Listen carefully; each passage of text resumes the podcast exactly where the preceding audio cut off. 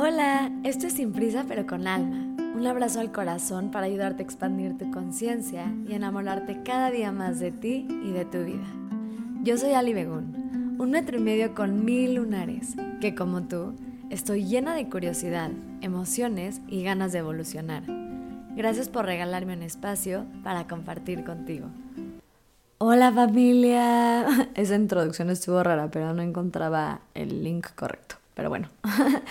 Em, este capítulo me emociona muchísimo porque creo que es un capítulo que yo voy a tener que escuchar en algún momento de mi vida porque quién no ha estado en ese caos de no saber qué hacer en una relación. A veces no sabes qué hacer en tu relación tóxica, con tu casi algo, si quedarte o irte, si que contestarle en un mensaje, ¿no? O sea, como muchas cosas que creo que todos hemos vivido por ahí o pasado por ahí. Y no te quiero dar respuestas de nada porque yo soy de la creencia que tú ya tienes todas las respuestas adentro de ti. Simplemente te quiero regalar, voy a intentar que sean nueve, tal vez no me va a dar tiempo, conceptos y herramientas que puedes utilizar cuando estés en ese momento de caos interno y de ansiedad. No sé si eres como yo, pero yo por lo menos cuando en mi vida amorosa hay un problema, o sea, cuando tengo la ansiedad de no sé qué va a pasar con la persona que me gusta o que amo, mm, todo el resto de mi vida como que también se vuelve caótico, me cuesta trabajo trabajar, conectar, estar presente, respirar casi casi, entonces por eso para mí es súper importante tener herramientas para poder sostenerme cuando esté teniendo momentos caóticos y me ayude a realmente trabajar. Y otra cosa que te quiero decir antes de empezar es que yo no tengo la verdad absoluta, ni todas mis herramientas y consejos son para todo mundo. Toma lo que se siente bien contigo, lo que te haga sentir paz, siempre siéndote honesto que si estás evitando algo es porque te duele, pero trata de discernir qué de la información que te estoy diciendo te suma y cuál no es para ti en el momento de hoy, porque también es válido que un consejo que para mí funciona para ti, ¿no? Y no quiere decir que mi consejo está mal o que tú estás mal, sino simplemente estamos vibrando en diferentes ideas y está chido y perfecto. Y el tercero que te voy a decir es que no quise darte consejos tan puntuales como tal, porque nos encanta pedir consejos afuera. Es algo que hacemos mucho generalmente cuando estás en caos más, que porque buscas preguntar afuera para que te den mil puntos de vista. Y lo que pasa aquí son dos cosas, es que sigues preguntando hasta que encuentres el punto de vista que tú quieres que te den, entonces ahí ya sigues ese consejo. Y lo otro es que empiezas a nublar un poco tu vista con la respuesta que ya sabes en tu alma. Entonces no estoy diciendo que no preguntes qué hacer, solamente intenta poner una barrera cuando vayas a preguntar qué hacer o intenta hacer estas cosas primero antes de ir a preguntar qué hacer. Ahora sí, vamos con el primero, que es una mega tarea que se las he dejado 20 veces y necesito que la vuelvas a hacer, es cuestiónate para ti qué es el amor. Hoy en la noche, mañana en la mañana, agarra tu diario y pon arriba, para mí el amor es y pon mucha atención en que sea amor incondicional, porque tenemos casi todos un amor incondicional con una lista enorme de condiciones, ¿no? Si no haces esto, entonces no te amo. Si no haces esto, no te amo. Tengo justo un, un episodio que habla más del amor incondicional condicionado, si quieres escuchar ese, pero vas a escribir para mí que es el amor. Entonces vas a darte grasa. Eso quiere decir, escribe, escribe, escribe, escribe, escribe y escribe lo más que puedas. Por lo menos intenta seguir escribiendo 20 minutos. Es un chorro, pero lo que pasa es que al principio cuando empezamos a escribir llegamos a la capita 1, como a lo básico, a lo que sabes que está más o menos afuera, que si ahorita te pregunto me lo podrías contestar con la mente. Pero cuando sigues escribiendo poco a poco, ya no tienes que seguir diciendo y eso te obliga a ir mucho más profundo. Entonces te vas a preguntar y tratar de escribir 20 minutos. Y una vez que acabes, vas a poner que es el amor incondicional hacia mí. Y vas a empezar a poner la respuesta, porque muchas veces cuando les pregunto qué es amor incondicional lo hacemos hacia afuera, ¿no? Somos muy buenos para dar, dar, dar, dar y es dar, dar, dar, pero ¿dónde te das a ti? Entonces vas a volver a hacer el ejercicio hacia ti. Y lo que quiero aquí no es necesariamente que encuentres una respuesta como tal, pero sí te va a ayudar en tu corazón a sentir un poco más de claridad, porque a veces en el caos confundimos amor con que esto no es amor en realidad, el tener que obligar o controlar o manipular para que alguien se quede en nuestra vida porque nos da miedo estar solos. O porque lo amamos tanto que no queremos que esa persona nos abandone. O lo amamos tanto que necesitamos que las cosas sean como nosotros creemos que son las correctas. Y nada más cuestionate si controlar verdaderamente es amar. El segundo que te quiero dejar es aprende a elegir tu difícil. No me voy a clavar mucho en este porque también tengo un capítulo que hablo más de esto, pero cualquier decisión que tomes tiene dos lados de la moneda. Todo lo que hagas conlleva responsabilidades y consecuencias. Entonces, si estás entre quedarte o irte, si te quedas y escribe todas las consecuencias de un lado que son quedarte. Y otra vez, intenta hacer esto mucho tiempo para que no sea lo primero que viene a tu cabeza, sino que realmente vayas hacia adentro. Entonces, si me quedo en mi relación tóxica, tal vez del lado, de un lado, lo difícil de quedarme en mi relación tóxica es que me van a faltar al respeto, que me quedan muchas noches llorando, que no me estoy abriendo a conocer a alguien más. Eso sería elegir quedarme. Si elijo irme, también tiene una parte difícil, que voy a tal vez pasar una época de depresión difícil, que le tengo mucho miedo a mi soledad, que me da miedo no encontrar a alguien que me ame igual, que tengo planes a futuro, ¿no? Todas estas cosas. A veces no tomamos decisiones porque creemos que hay cierta cosa como la decisión donde nada malo pase o donde no tenga que sufrir tanto. Y al final, en todas las decisiones hay consecuencias y responsabilidades. Entonces el tener claro qué prefieres hacer, cuál difícil quieres hacer, porque en los dos hay difíciles, te va a ayudar a tomar una decisión muy, mucho más fácil y sobre todo no fácil en cuanto a la decisión, sino responsable, de entender por qué estás tomando la decisión que estás tomando y entendiendo las consecuencias de esta decisión.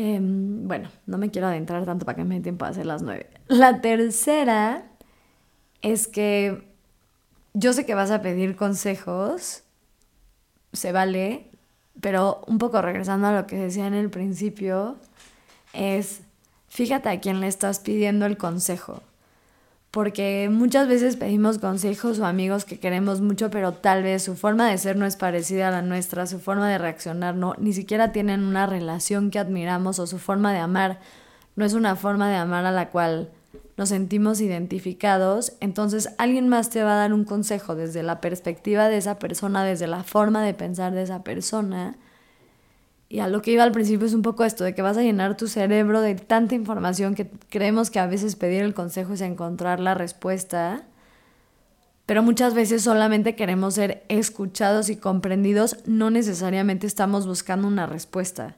Entonces también date permiso de cuando vayas a, a pedir el consejo, que no sea un consejo. Yo muchas veces tengo una amiga que me encanta hacerle esto, que le digo lo que me está pasando y le digo, no quiero un consejo, quiero un abrazo.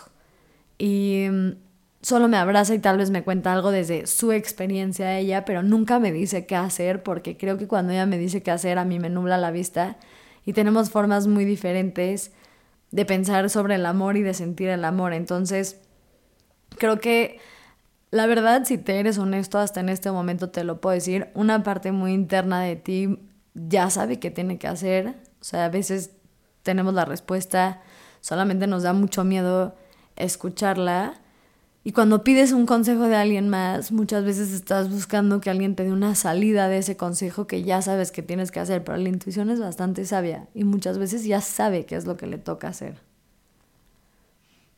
Y algo súper importante, que es un poco la cuatro, pero va amarrada de esto, es que es muy difícil también dar un consejo y a mí me piden muchos consejos por Instagram, porque nadie conoce mejor tu amor más que tú. Yo no te puedo dar un consejo real y un consejo que valga la pena, por eso nunca les contesto esas preguntas, con una frase o un escrito o cinco voice notes que me manden sobre un problema emocional que están viviendo, porque no, no hay manera de que yo entienda la situación. Así sea mi mejor amiga, la única que está viviendo el amor es mi amiga con su novio y ni siquiera su novio, ella desde su trinchera.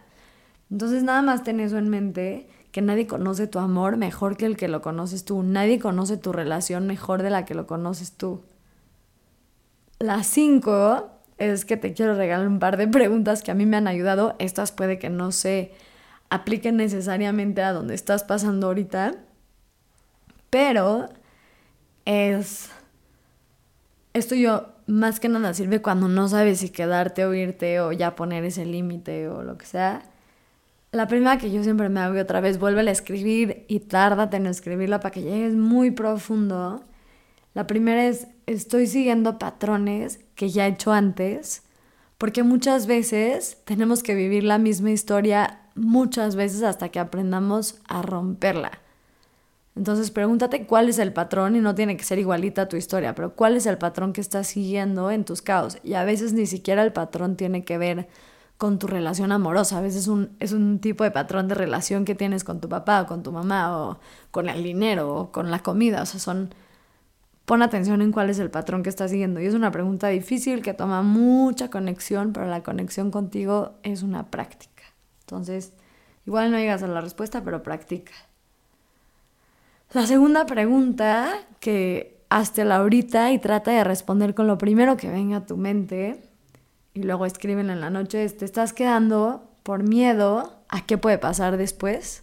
O sea, porque sabes que te tienes que ir, nada más no estás soltando por miedo y puede ser por mil miedos, ¿eh? O sea, miedo a no encontrar a nadie más, miedo a la soledad, miedo al sentimiento. Muchas veces nos quedamos en un lugar porque nos da miedo qué voy a sentir eh, o sea, elegimos la ansiedad, justo hablaba de esto ayer con un amigo, elegimos la ansiedad de la posibilidad de quedarnos con alguien o de estar en ese como limbo donde seguimos aferrándonos a la decisión de ya no estar con esa persona y saber que se nos viene una depresión. Entonces, si estás en ese lugar donde estás ansioso, y ahorita voy a hablar más de esto, y estás como sabiendo que ya tienes que tomar una decisión, a veces nos quedamos en la ansiedad porque le tenemos más miedo a la depresión que a la ansiedad, pero te tengo una pésima noticia que lo único que estás haciendo es prolongar tu ansiedad porque igual vas a llegar a la depresión.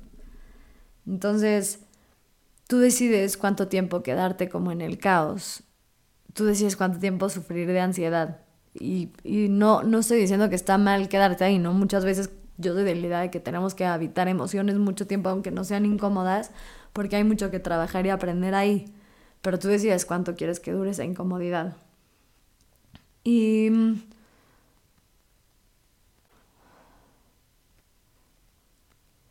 Eh, la otra pregunta que te quiero regalar es, es un poco parecida, pero ¿estás quedándote en un lugar por comodidad o por miedo a soltar.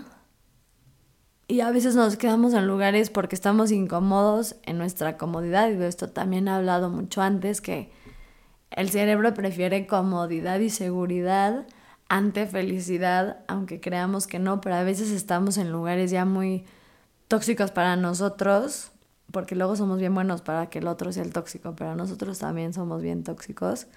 A veces nos quedamos en lugares tóxicos para nosotros y puede ser el no, no puedo dejar ir y ciclarte como en eso y el clavarte con la idea de no puedo dejar ir porque ya agarraste seguridad en la creencia de no puedo dejar ir porque ya se siente tu cerebro cómodo en esa emoción que conoce, a el miedo de realmente dejarlo ir y esa es una emoción nueva. Y aunque sabes que la felicidad está en ya dejarlo ir, sigues eligiendo la creencia de no poder dejar ir por miedo a soltarte a esa versión tuya en la que ya te sientes cómodo, que es una versión que está acostumbrado a tal vez sufrir en el amor a no poder soltar. Entonces nada más cuestionate un poco esa, porque generalmente, y esto lo he dicho 20 veces y se me hace la frase más chida del universo, es que a veces no queremos sanar algo porque el dolor es el último vínculo que tenemos con lo que nos rompió.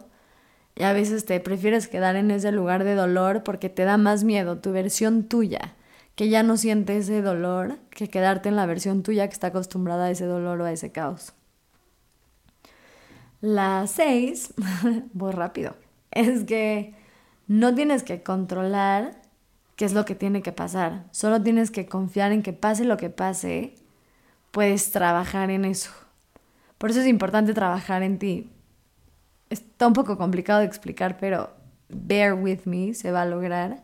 Em, una vez más, como que nos da mucho más miedo a lo que va a pasar que quedarnos en el lugar, ¿no? Un poco como regresando al, al concepto pasado, pero a veces nos aferramos a algo por miedo al futuro, porque en el futuro no tenemos control y en el presente tenemos la falsa creencia, porque es una falsa creencia de que tenemos control, entonces nos aferramos a ese control de sentirme en mi zona de confort donde todavía no tomo ninguna decisión, porque cuando no tomo ninguna decisión en realidad nada está pasando y todo está pasando a la vez, al miedo de ya tomar la decisión, de quedarte o irte y cuando la tomas te da miedo qué vaya a pasar con lo que va a suceder después. Pero te voy a dar algo que justo ayer le dije a un amigo que no sabe si quedarse o irse. Yo le dije que para mí lo importante es tomar una decisión, y ahorita hablamos más de esto, porque aunque ella le diga que no, o sea, él no sabe si dejarla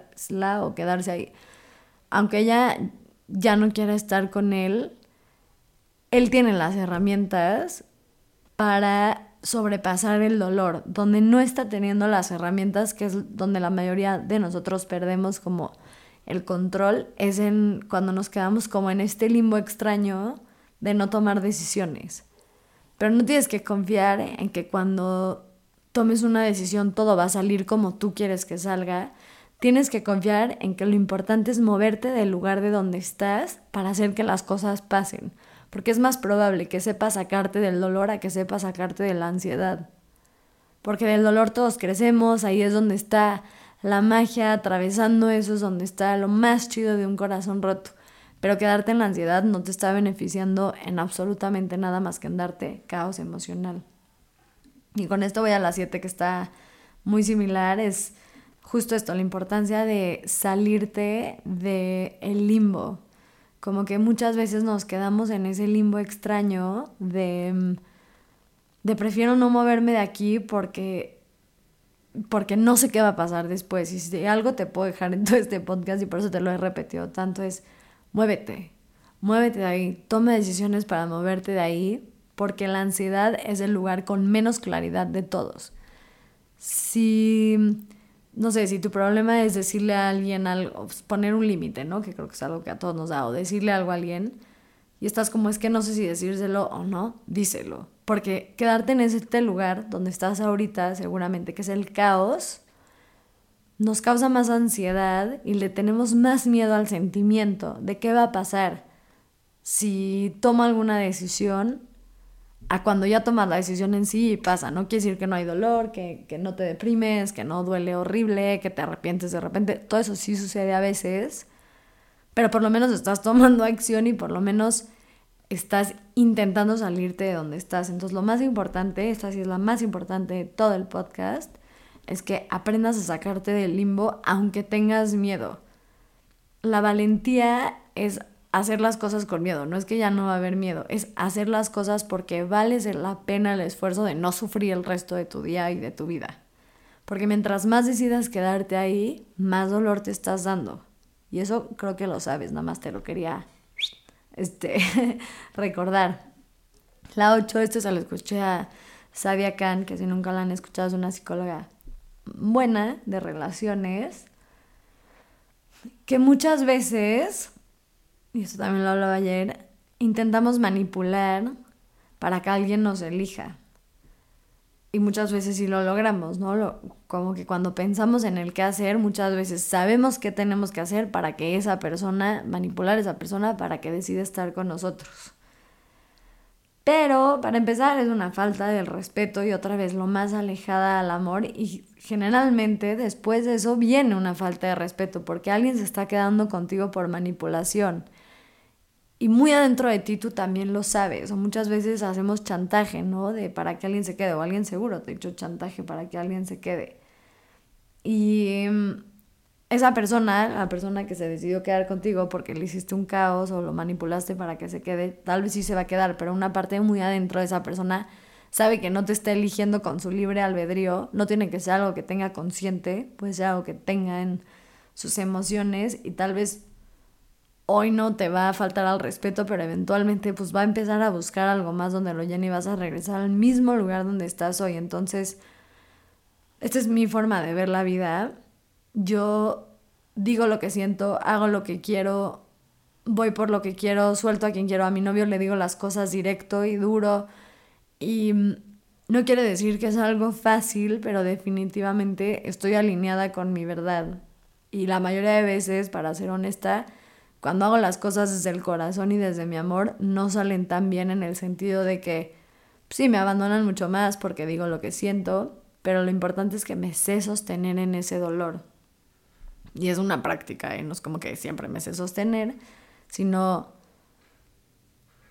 mi mejor consejo que te puedo dar, porque así es la forma en la que yo entiendo el amor, es haz las cosas desde tu corazón y no desde la mente de intentar hacer que alguien se quede contigo y de controlar que alguien se quede contigo, porque eso es lo más alejado para mí del amor y el amor conmigo misma. O sea, para mí el acto de amor propio más grande que puedo hacer es hablar con mi verdad desde el corazón. Y eso me ha ayudado mucho a pues sobre todo a no quedarme con personas que no son las correctas para mí, porque mi corazón no vibra con lo que esa persona necesita y está bien. No sé si me di a explicar un poco, pero bueno. Y la última es la más difícil de escuchar, pero una verdad muy verdadera. Es aprender a hacer la paz con lo que es. Porque muchas veces nos peleamos mucho más con la realidad que cuando la aceptamos y desde ahí podemos decidir qué hacer con cómo están las cosas. Muchas veces nos mentimos a nosotros mismos sobre cómo está la situación en realidad para no tener que afrontarla y lo único que estamos haciendo es en lugar de prevenir dolor nos estamos regalando cantidades industriales de dolor y la vida cambia y esto sí hazlo en cualquier situación si te da miedo en el amor todavía. La vida cambia cuando la aceptas tal y como es y no cuando la controlas para que sea como quiera y no cuando te mientes para que sea como tú quieras. O sea, muchas veces como que siento que a mí me piden consejos y me dicen, es que quiero que me ame y quiero que esté conmigo. Pues sí, güey, pero no te ama y no quiere estar contigo. O sea, no puedes pedirle algo a la vida que no es. Entonces, en lugar de desperdiciar tu energía, tu tiempo, tu paz mental en tratar de cambiar el cómo alguien más se siente por ti, que eso es algo que hacemos muchos y todos, acepta que alguien más no se siente por ti como tú te sientes por esa persona. Y desde ahí también empiezas a dejar ir energéticamente y se siente un alivio precioso. Y la última que te quiero dejar, que esta no estaba, pero ahorita que dije esto energéticamente me acordé que justo también es que ayer hablé con un amigo todo esto. Este, a mí me ha ayudado mucho es entender dónde siento este dolor y aprender a usarlo con mi cuerpo. Para los que han venido a sesiones privadas conmigo, yo mi tipo de terapia es muy corporal, muy energética, no en el sentido que sí también, pero mucho más en el sentido de que se atona en el cuerpo todo eso que no estoy dejando sentir y tengo un episodio en mi podcast de cómo me dejo sentir, que para mí es súper importante, pero muchas veces lo tenemos atorado en el cuerpo, entonces trata de hacer respiraciones, para mí la respiración es la base de todo lo que me libera de mi caos, soy maestra de respiración, claramente en mi vida vibra la respiración, y, no te voy a dar ahorita un ejercicio porque nos vamos a tardar horas, pero cuando quieras como que un poco liberar la energía que tienes en tu cuerpo, calmar tu sistema nervioso, entrar a ese estado donde vas a tener mucho más claridad. Lo que quiero es que tus inhalaciones sean más cortas que tus exhalaciones. Entonces lo que vas a hacer es respírame dos segundos, o sea, inhálame dos segundos por la boca, exhálame cuatro segundos, perdón, por la nariz, nunca inhalen por la boca, inhálame dos segundos por la nariz exhálame cuatro segundos por la boca y luego subes al que sigue, ¿no? Inhálame tres por la nariz, exhálame seis por la boca, inhálame cuatro, exhálame ocho. Y vas a empezar a calmar tu sistema nervioso y es mucho más fácil desde ahí tomar acción y tomar decisiones porque estás ayudando a tu cuerpo a, número uno, calmarse y número dos, a sacar energía. Entonces te voy a repetir las 10 porque al final fueron 10 rapidísimas por si te fue una. Acuérdate que tienes mil tareas escríbete ahorita, me da igual lo que estés haciendo, déjate un voice note, mándate un mensaje por WhatsApp de la tarea que vas a hacer, de todo lo que escuchaste hoy, para que no se quede como un podcast nada más y realmente conectes contigo. Pero ahí van. La primera es cuestionate qué es el amor. La segunda, elige tu difícil. La tercera, fíjate a quién le pides consejos. La cuarta, nadie conoce tu relación mejor que tú. La quinta, pregúntate qué patrones estás siguiendo y si te estás quedando por miedo. La sexta, no tienes que controlar qué es lo que va a suceder, sino tienes que aprender a cacharte y que vas a estar bien con sea lo que sea que suceda.